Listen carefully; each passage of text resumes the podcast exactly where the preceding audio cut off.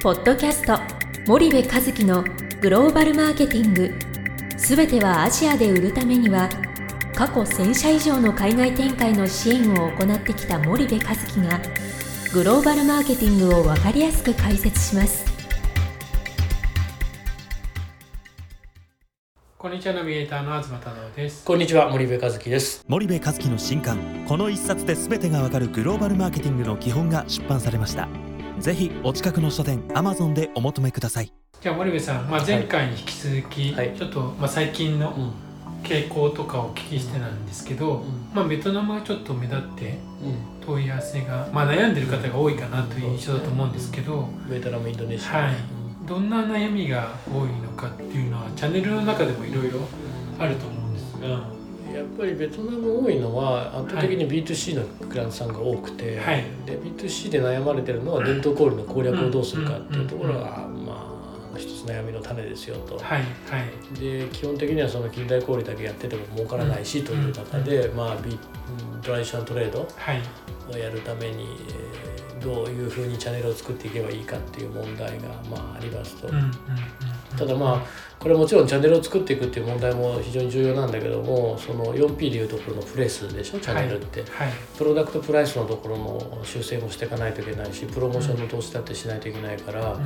その4輪駆動で初めて前に進むみたいなね。はい。それチャンネルだけいじったって前に進みませんよと、うん。うん。なんだけどもチャンネルが一番重要ですよと。うん。いうことなので、はい。まあその伝統小売の攻略の悩みが非常に大きいんじゃないかなっていうね。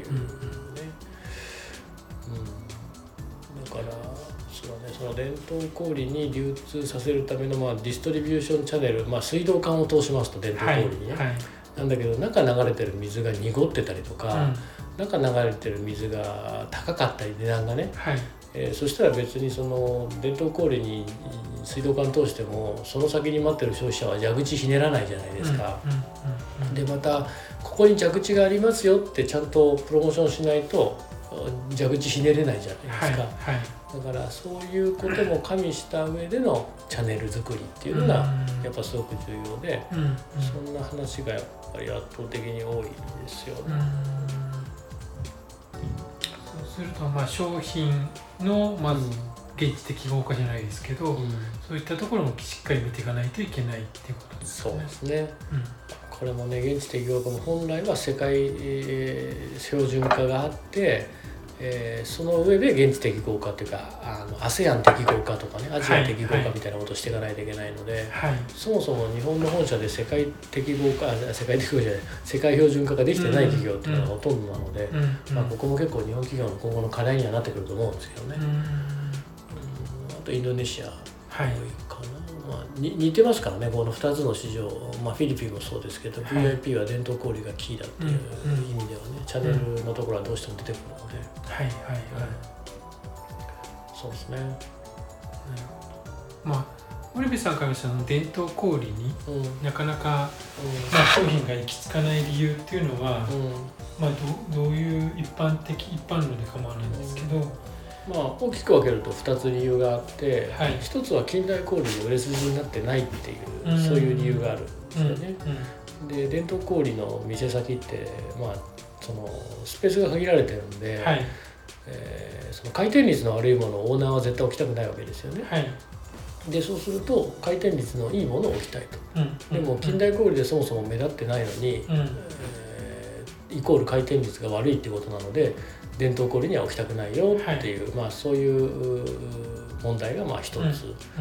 うんでえーまああのパッケージを小さくするとかグラム数を少なくするとかね近代伝統小売に合ったその適合化みたいなことは別にこれは物理的にやればいいだけだからはい。別に誰でもできるのではい。一番のポイントはやっぱり伝統小売のオーナーが売りたいと思えないうん。状態が近代小売で続いてるっていうのが一つなんですよね。うん。でここで近代小売だけでは儲からないんだけどやっぱり伝統小売やる時には近代小売である程度ブーストさせないと、うん。赤切ってでもバーッとまくり立てないとね、はい。なかなかその最初導入機伝統氷にはスッと入っていかないので、うんそこはあの問題が一つですと。うんうん。であともう一つの問題がそもそも伝統小売に配下できるディストリビューションネットワークが組まれてないよねっていう、はいはい。チャンネルの物理的な問題。うん。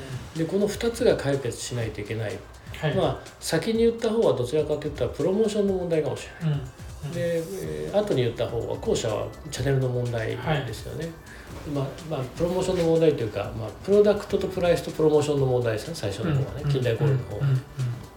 うん。で一方で伝統小売の方はチャンネルの問題なのでその両輪をやっぱり回していくっていうところに課題があるのが大半ですかね。わかりました。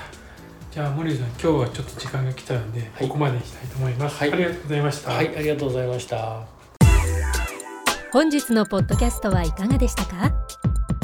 番組では森部和樹へのご質問をお待ちしております。皆様からのご質問は番組を通じ匿名でお答えさせていただきます。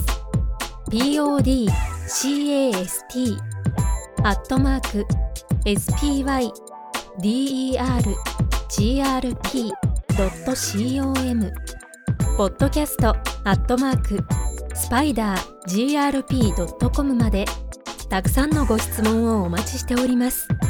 それではまた次回お目にかかりましょう。ポッドキャスト森部和樹のグローバルマーケティング。この番組はスパイダーイニシアティブ株式会社の提供によりお送りいたしました。